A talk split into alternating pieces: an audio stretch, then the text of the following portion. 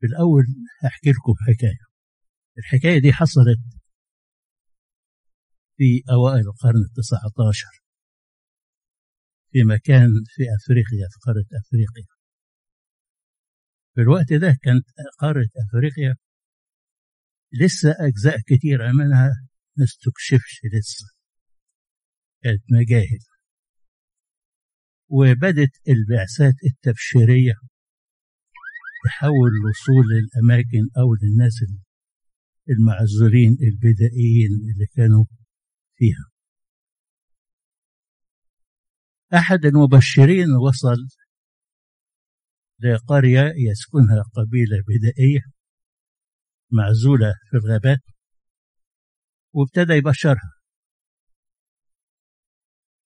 مضت أيام وأسابيع ويحاول يكلمهم عن المسيح وعن الخلاص والحياة الأبدية.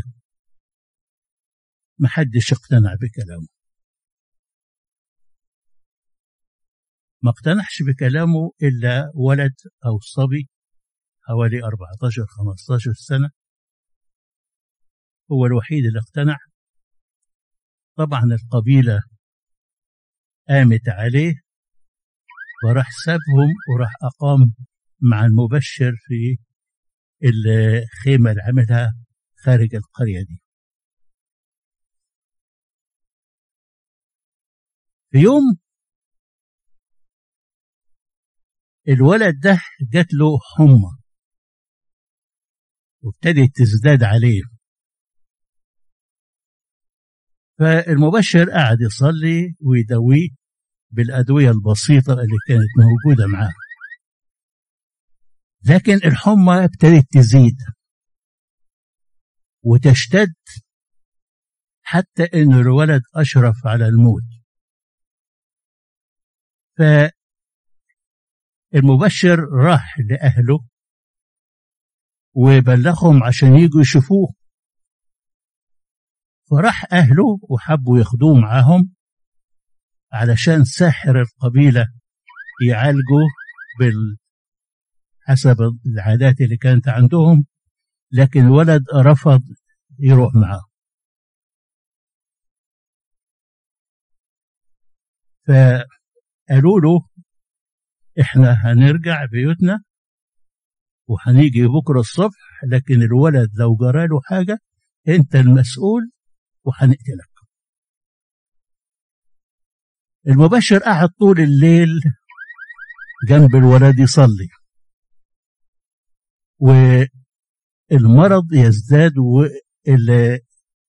والحمى بتزداد عن الولد لغاية لما دخل في غيبوبة الموت. والمبشر بيصلي. وقبل الفجر بشوية الكل قاعد منتظر يسمع المعجزة.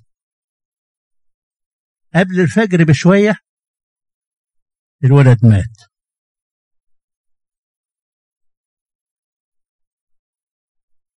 فالمبشر غطاه وصلى عليه وطلع يجري.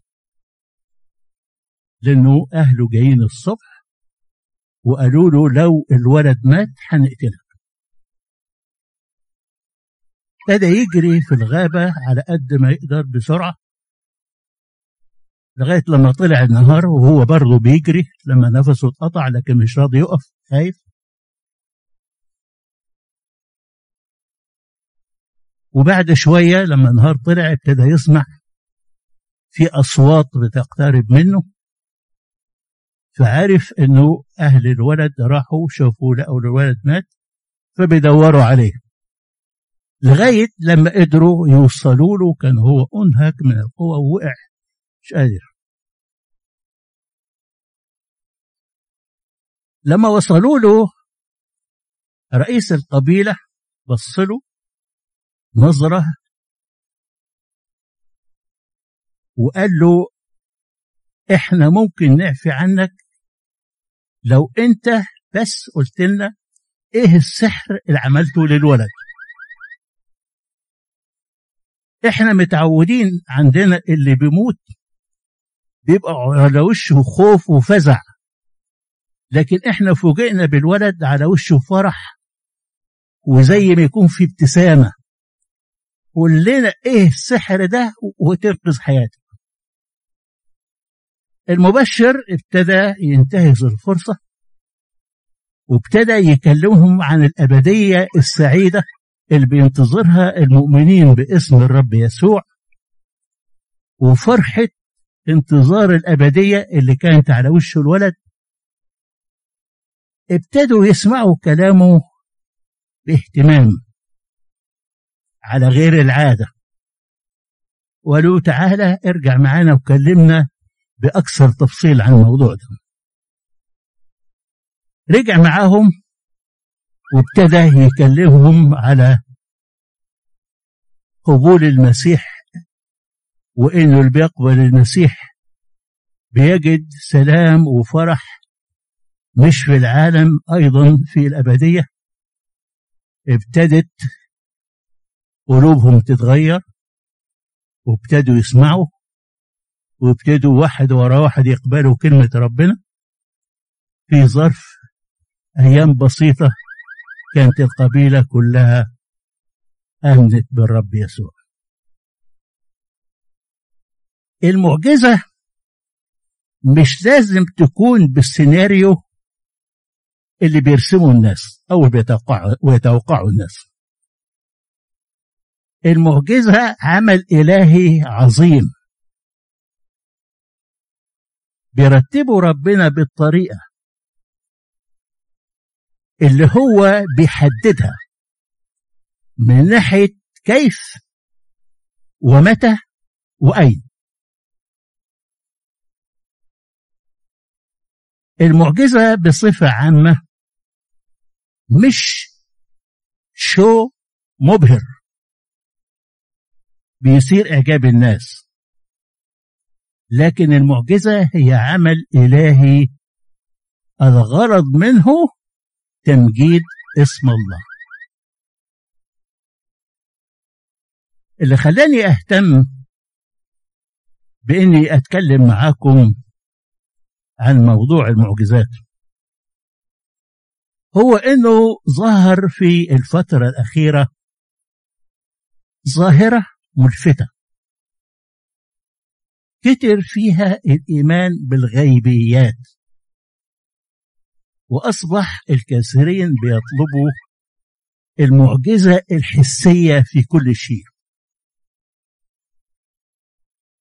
بل صار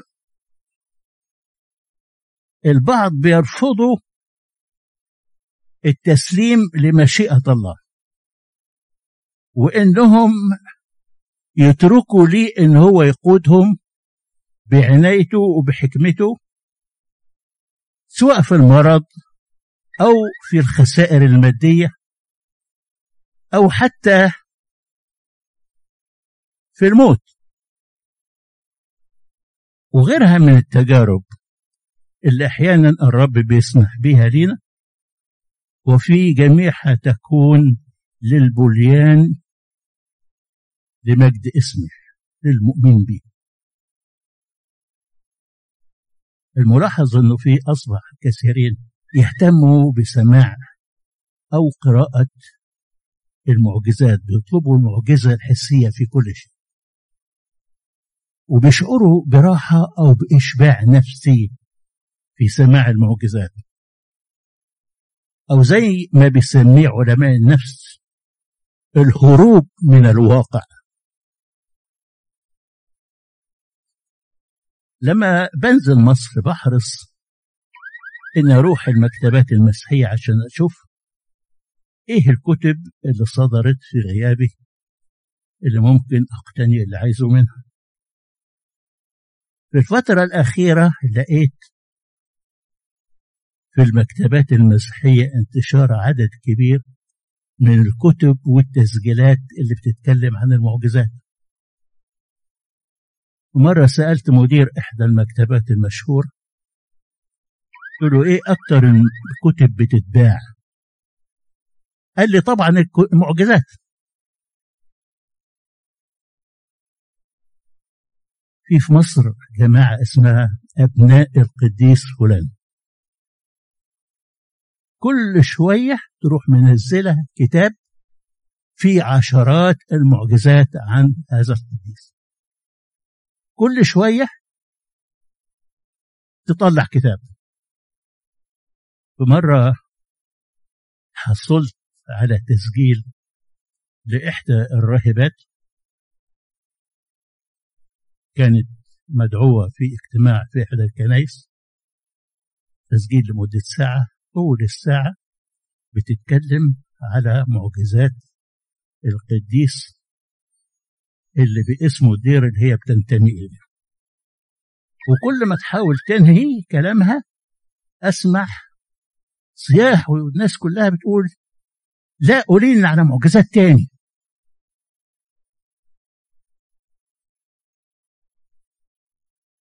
مرة رحت مع إحدى الكنائس في القاهرة.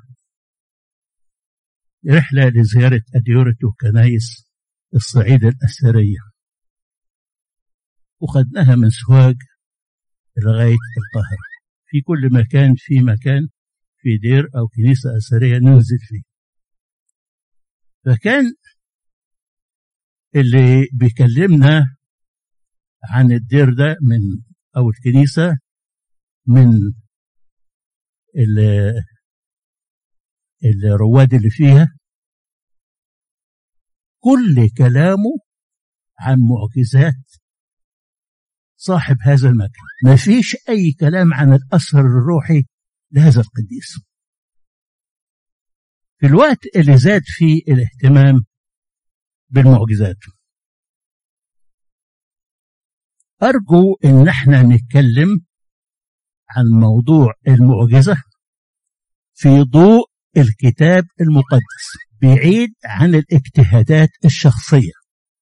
علشان نحدد كلامنا. نطرح الموضوع في شكل أسئلة ونشوف الكتاب المقدس إيه جوابه على السؤال ده من الكتاب المقدس. يعني هنسأل هل هناك معجزات من الله وأخرى مش من الله؟ هل علامة قداسة الإنسان إنه يعمل معجزات؟ هل يستطيع الشيطان إنه يعمل معجزات؟ أو هل يستطيع الأشرار إنهم يعملوا معجزات؟ هل في معجزات حقيقية ومعجزات مزيفة وازاي نميز بينهم؟ هل انتهى عصر المعجزات؟ وأخيرا ما هو المفهوم الروحي للمعجزة أو بتعبير آخر ليه ربنا بيسمح بالمعجزة؟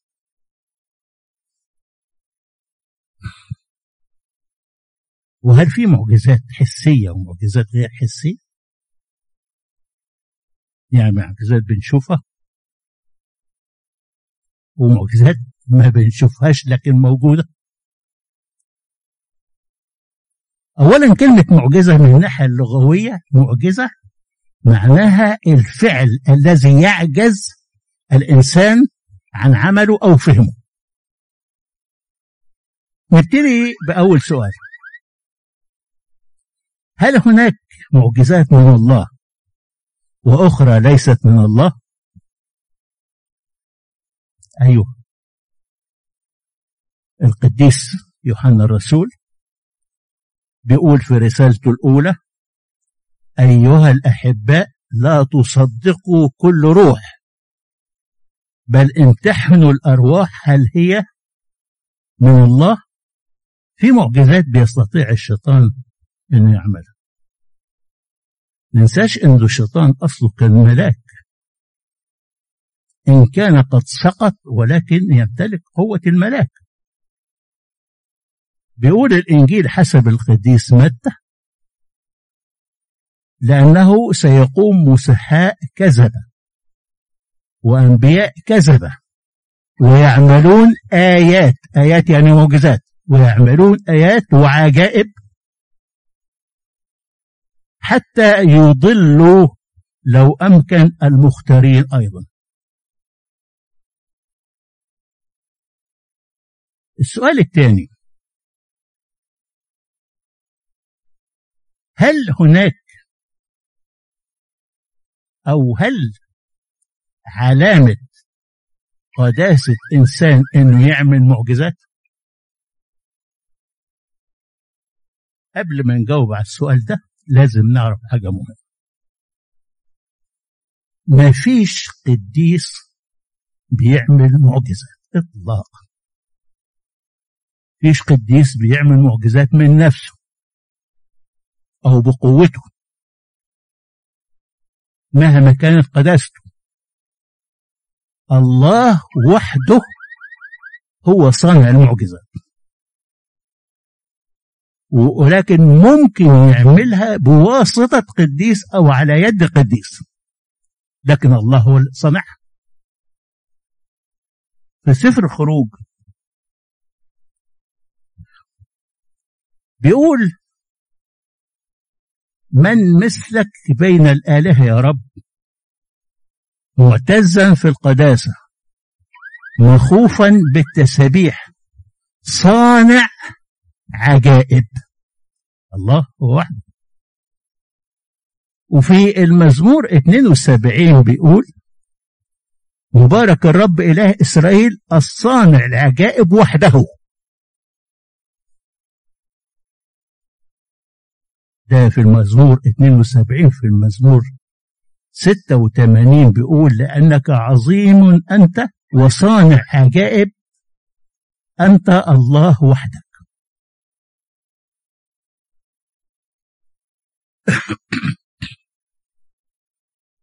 وفي سفر أعمال الرسل بعد حلول الروح القدس على التلاميذ.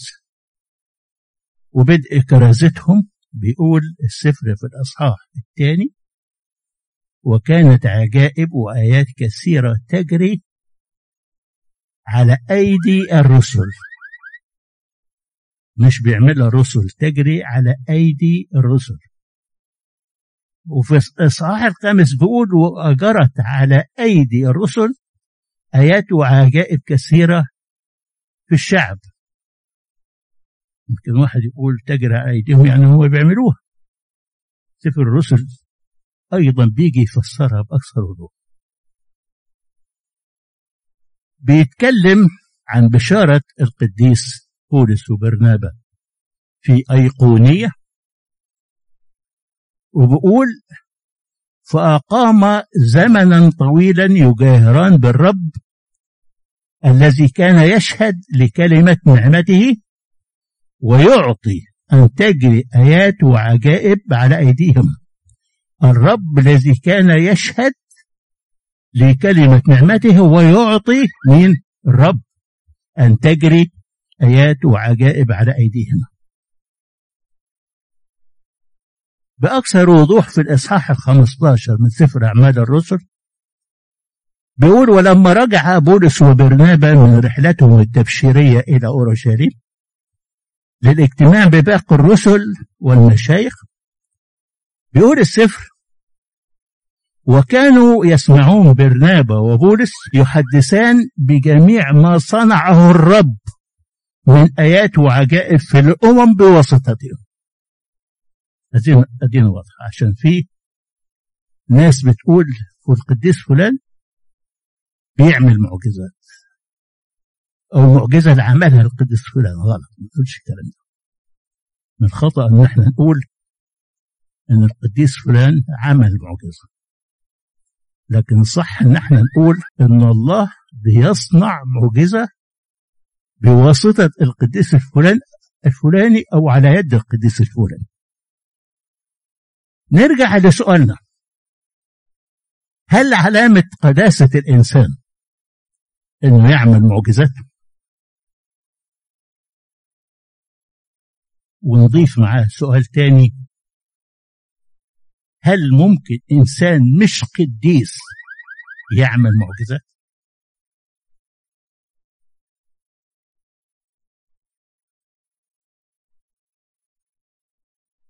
يعتبر البعض أنه برهان قداسة إنسان أن الله يجري على يديه معجزات لكن الكتاب المقدس بيقول غير كده القديس يوحنا المعمدان على سبيل المثال اللي السيد المسيح قال عنه إنه بين المولودين من النساء. ليس نبي أعظم من يوحنا المعمدان يوحنا المعمدان لم يفعل آية واحدة. ومكتوب كده في الإنجيل حسب معلمنا يوحنا البشير في الأصحاح العاشر. بيقول إن يوحنا لم يفعل آية واحدة. وفي كذلك ما بعض الآباء ما سمعناش إنهم عملوا معجزة. زي أبونا إبراهيم وإسحاق ويعقوب ويوسف وصمويل وإشعياء. سمعناش في الكتاب المقدس إنه واحد من دول على عظمهم على عظمتهم إنه عمل معجزة. المعجزة مش برهان على قداسة السيرة. بل قداسة السيرة هي برهان على صدق المعجزة وإنها من الله. الجملة الأخيرة دي بترد على التساؤل الثاني هل ممكن إنسان مش قديس يعمل معجزات؟ أيوه. في أشرار عملوا معجزات.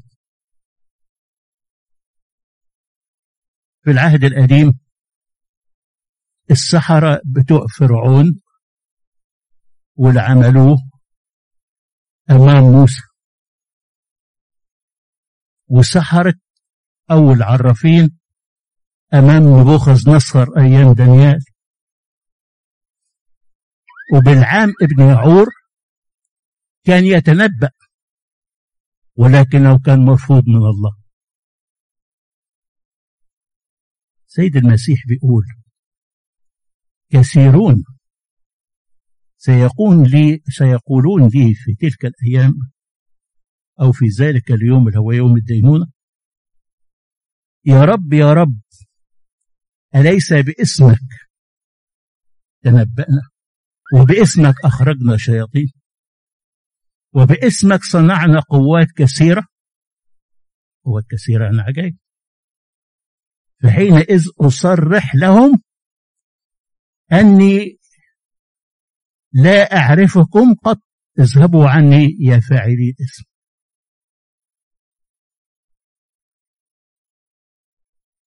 سؤال. هل في معجزات حقيقية؟ ومعجزات زائفة وازاي نفرق بينهم.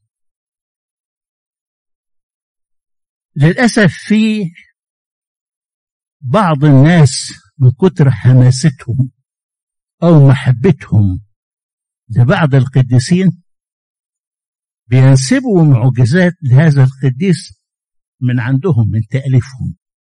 يحبوا القديس عايزين يبينوا قد إيه هو قديس فينسبوا له معجزة. من تأليفهم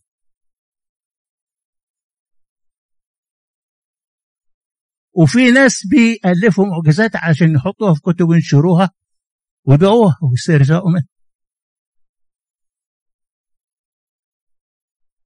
بقول الكلام ده مش علشان أشكككم في المعجزات ولا أشكككم في القديسين. إلى ربنا بيجري على أيديهم معجزات. المعجزة عمل عظيم. فيه تمجيد لاسم الله. ولكن ينبغي التدقيق أو أنه يكون عندنا روح إفراز لمعرفة المعجزة الحقيقية من المزيفة. خصوصا في خضم هذا الكم الكبير من المعجزات اللي بينشر في هذه الأيام. ممكن نفرق بين المعجزة الحقيقية والمعجزة المزيفة بطريقة بسيطة جدا. أن نبص عليها في ضوء الكتاب المقدس وتعاليم الأدب. زي التيلر اللي في البنك لما بيشك في ورقة مالية يمسكها يحطها في الضوء كده يشوف عليها العلامة المائية ولا لا. إحنا أي معجزة نسمعها أو نقراها برضو نبص عليها في ضوء الكتاب المقدس كده ونشوف إذا كانت صح ولا غلط. لأنه كثير من اللي بيألفوا معجزات أو بيزيفوا معجزات غالبا ما بيكونش عندهم مفاهيم روحية عالية أو سليمة. فلما بيقولوا بيقولوا بمفاهيمهم هم الغلط فبيطلع فيها حاجات مش مطابقة للكتاب المقدس.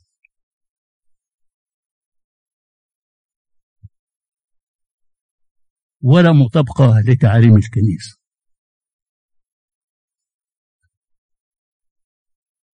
أقول لكم على حاجة مرة حصلت معي. كمثال في الستينات حصل إنه بعض أسئلة امتحان الثانوية العامة تسربت قبل الامتحان. والدنيا ساعتها اتقلبت. ولغوا الامتحان. والناس كلها كانت بتتكلم في الموضوع ده. في الوقت ده واحد قريبنا كان بيزورنا. وجات السيرة دي. فلقيته بيقول الامتحان لا تسرب ولا حاجة. ده في طلبة قبل الامتحان جم قبلوا سيدنا يقصد متنيح بابا كيرلس وقالوا له يا سيدنا إحنا خايفين من الامتحان. صلي لنا وكان معاهم بعضهم معاه كتبه. فسيدنا قال لهم ما تخافوش. افتحوا الكتاب الفلاني على صفحة كذا وكذا وكذا. والكتاب العلاني على صفحة كذا وكذا وكذا. وذاكروهم كويس.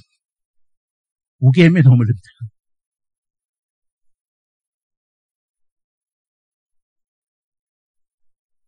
أنا الحقيقة استفزني كلامه. قلت له أنت سمعت الكلام ده منين؟ قال لي بحماس شديد ده كلام مؤكد والناس كلها عارفاها. ده في ناس حضروا الموضوع ده. قلت له يؤسفني إن أنا أقول لك إنه اللي قال لك هذا الكلام إنسان مش صادق وإنه الكلام ده ما حصلش. لأنه سيدنا البابا بمفاهيمه الروحية العالية لا يمكن انه يشجع على الغش. ده إشعياء النبي لما تنبأ بالروح عن السيد المسيح ووصفه قال إنه لم يكن في فمه غش. والمزمور بيقول صن لسانك عن الغش. وشفتيك عن التكلم بالغش. طبعا ما عجبوش كلامي. وقال لي أنتوا بتوع مدارس أحد كده ما بيعجبكمش العجب. لكن فكرت. وما زلت بفكر. كم من الناس البسطة اللي بيسمعوا أو يقروا كلام زي ده وبيصدقوه؟ فمرة اشتريت كتاب من كتب المعجزات المالية المكتبات دي من باب الفضول. وقعدت أقرأ فيه لقيت كتير من الكلام مكتوب فيه زي القصة اللي أنا حكيتها.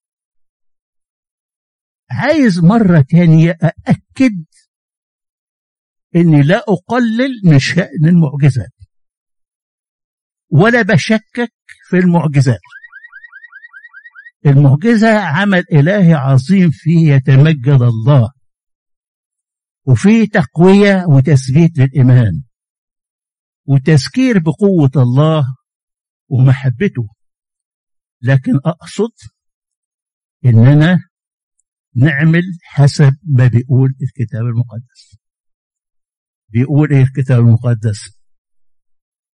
بيقول القديس يوحنا الرسول في رسالته الأولى أيها الأحباء لا تصدقوا كل روح بل امتحنوا الأرواح هل هي من الله؟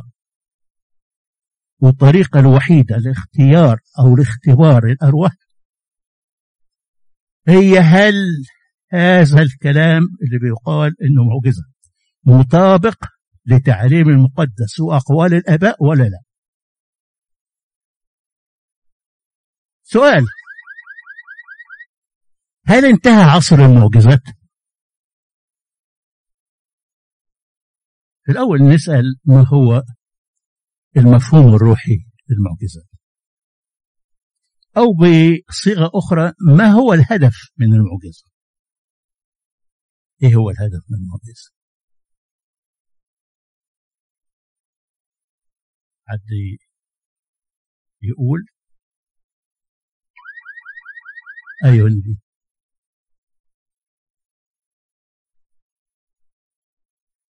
تغيير حياة الإنسان الروحي حد بيقول تاني؟ إنه إيه؟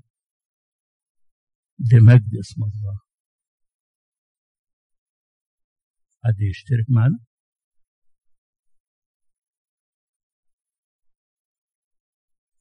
كلام اللي, اللي سمعناه دلوقتي صح. زي ما قلنا في الأول المعجزة ليست مجرد عرض مقصود منه الإبهار. في مناسبة وغير مناسبة. ولا من أجل تمجيد القديس اللي بيتجري على إيديه هذه المعجزة لأنه المجد لله وحده. المعجزة هي عمل إلهي عظيم بيجريها الله بحكمة ولحكمة. يسمع فيها الله بها في الزمن المناسب. من أجل غرض معين من خلالها بيتعرف الله بيتعرف الناس على الله. الله قادر الله المعتني الله المحب الله الداعي الكل إلى الخلاص وللتمتع بنعمته للذين يؤمنون به.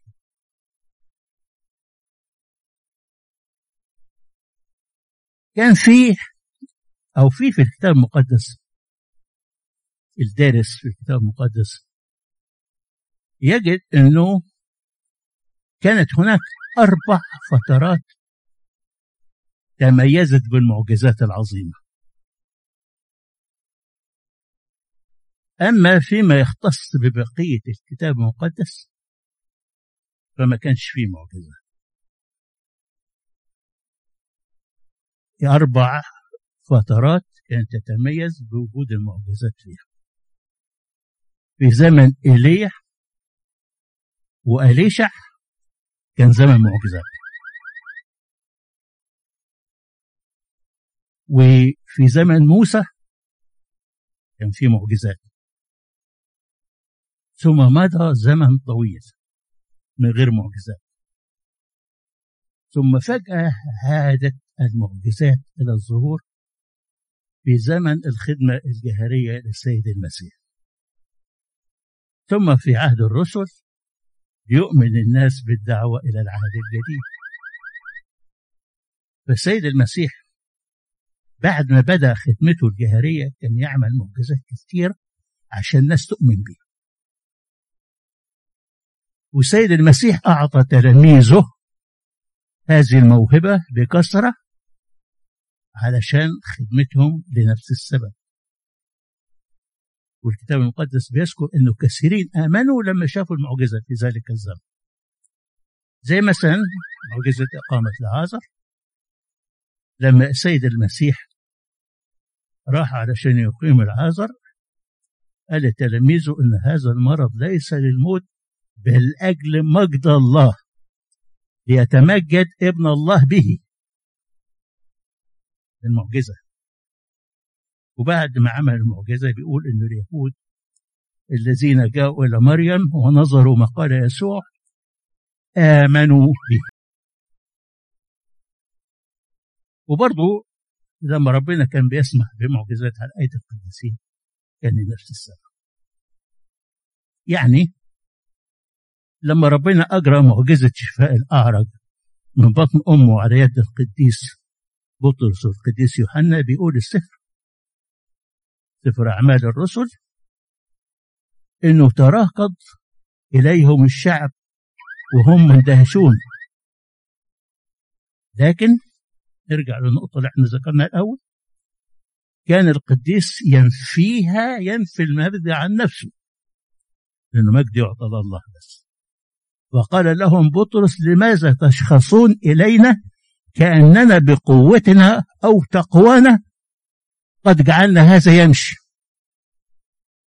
ونفس الموضوع حصل مع القديس بولس والقديس برنابا المعجزة تكون للإيمان بالرب يسوع أو لتثبيت المؤمنين خصوصا في وقت الشدة ليشعروا برعاية ربنا ليهم وثقة في مواعيده. ومعجزة نقل جبل المقطم مثل على ذلك. أعود وأقول إنه معجزة مش شو ينبهر به الناس. لكن معجزة عمل إلهي عظيم يسمح بها الله لهدف وحكمة. والإنسان الروحي الفاهم لما يسمح عن معجزة لا ينشغل إلا بتمجيد الله.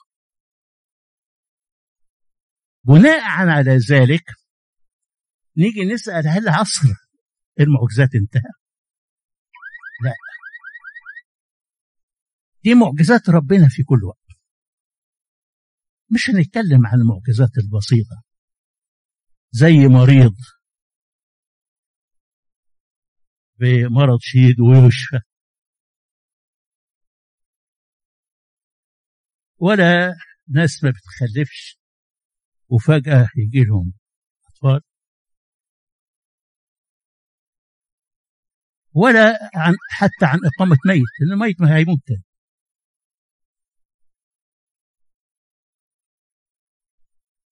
المعجزات دي ممكن عكسها يكون. يعني ممكن سبب المرض يكون خلاص إنسان. وأنا كان لي اختبار في هذا الموضوع وفي يوم من الأيام حكيت لكم عليه. وممكن عدم الخلفة مش معجزة إن هو يجي له عيل بعد كذا سنة. لا ممكن عدم الخلفة نفسه معجزة. لما بديت خدمتي كان أمين الخدمة ما بيخلفش. ولكن كان بيسكب روح الأبوة علينا كلنا باهتمام غير عادي روحيا وحتى اجتماعيا وحتى شخصيا وتعليميا. ولغاية دلوقتي إحنا عايشين ببركة محبته وبركة تعليمه.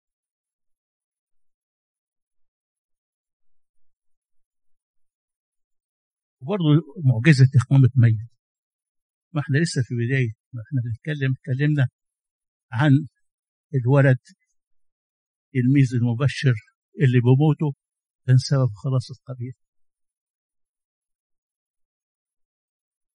في معجزات أهم من المعجزات البسيطة الحسية دي. محيطة بينا. لو تنفتح عيون أذهاننا أو عين الروحية ونشوفها أولها في المعمودية. حيث تجددت طبيعتنا البشرية. وآخرها حصل معانا لسه من ساعتين أو ثلاثة. سر الإفخارستية اللي تناولناه شوية. الخبز والخمر اللي تحول بمعجزة إلهية إلى جسد حقيقي ودم حقيقي ليسوع المسيح. وكل من يتناول منه يثبت في المسيح والمسيح يثبت فيه. ويكون له حياة أبدية والمسيح يقيمه في اليوم الأخير. البعض يمكن بياخد التناول بنوع من التعود. لكن لو فكر بحس روحي هيعرف قد إيه هذه المعجزة العظيمة.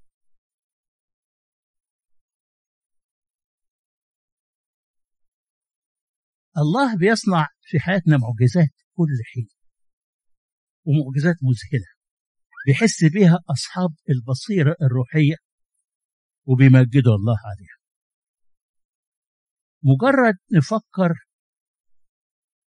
في الكون اللي حوالينا.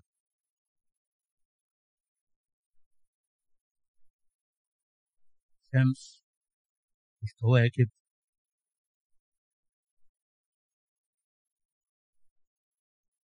ولو نعرف إيه المعجزة اللي بتحصل. إنه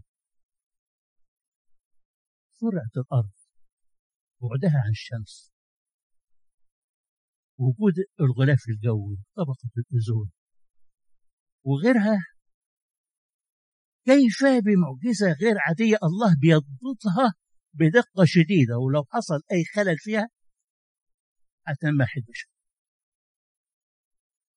الإنسان نفسه معجزة. جسم الإنسان واللي فيه من أجهزة وعمليات فسيولوجية والعقل البشري وما يحويه من إبداع وقدرة على التفكير وعدد الخلايا العصبية اللي فيه وإزاي بتعمل وبقية أعضاء الجسم وإزاي تعمل بتناغم عجيب جدا معجزة لو تأملنا في كل ما يحيط بنا أدركنا مدى الإعجاز والمعجزات الله بيعملها في حياتنا حوالينا وفينا. تعالوا نخرج من الأمور المادية لما هو أعظم. معجزة المعجزات هو تجسد الله الكريم لينعم لنا بالخلاص. في سفر إشعياء بيقول عن التجسد ولكن يعطيكم السيد نفسه آية أي معجزة. العذراء تحبل وتلد ابنا وتدعو اسمه عمانويل صلب الرب وموته وقيامته علشان يفدينا من حكم الموت وقبره ثلاثة أيام ونزوله إلى الجحيم من قبل الصليب ليكسر القيود عن الراقدين على الرجاء. وقيامته من بين الأموات ليقيمنا معه في جدة الحياة. دي معجزات.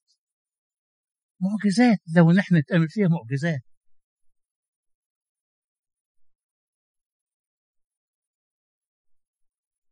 معجزة حاصلة دلوقتي. إحنا عايشين فيها دلوقتي. وجودنا دلوقتي في الكنيسة معجزة. كام ملايين الملايين خارج الكنيسة وما بيعرفوش حاجة عن الكنيسة وما بيعرفوش حاجة عن ربنا ومش متمتعين بالخلاص وبالنعمة اللي إحنا متمتعين بيها في وجودنا في حضرة الله. دي معجزة. زي زي أي واحد في دول. زي ما بيقول القديس بولس لا بأعمال في بر عملناه نحن ولكن بمقتضى رحمته خلصنا بغسل الميلاد الثاني وتجديد الروح القدس.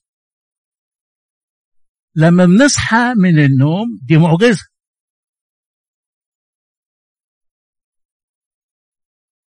كم واحد في خلال الفترة اللي إحنا نمناها على ما صحينا الصبح كم مئة ألف ماتوا في العالم؟ وما صحيش ما صبحش عليهم صبح. لكن معجزة الله إنه ادانا فرصة جديدة لكي نقدم فيها توبة. ونكون مستعدين إن إحنا نقف قدامه باستحقاق. ما شاءش إنه يقطع شجرة حياتنا قبل ما تعطي ثمر زي ما بيقولوا هناك الملايين الملايين في الجحيم يتمنون لحظة واحدة يعودوا فيها إلى الحياة ليقدموا توبة ولا يجدوا وكل صبح يا ربنا بيقول خد فرصة دي معجزة. لما بنرجع البيت آخر النهار هل شعرنا بالمعجزة اللي ربنا عملها معانا؟ ما في آلاف خرجوا من البيت ما رجعوش. لكن ربنا حافظ علينا. وسترى معانا. ووصلنا بالسلامة. ده لما بيكون في السكه ونشوف حادثة. ده ربنا عمل معجزة. معايا؟ إزاي؟ إن أخرنا شوية أو قدمنا شوية عن إن إحنا نكون في مكان الحاسه دي ساعة حصول حد بيقدر بيها وغيرها وغيرها. الله بيعمل معجزات كثيره في حياتنا. نمجد الله بها لكن للأسف كثيرين ما ما بيحسوش بيها لأنه رادارهم الروحي إذا جاز التعبير ما بيلتقطهاش أو موجه لأهداف أخرى. الله يدينا روح الفهم والاستناره علشان نرى معجزاته الدائمة في حياتنا ونمجد الله عليه لإلهنا المبارك؟ كل كرامة ومجد إلى الأبد. أمين.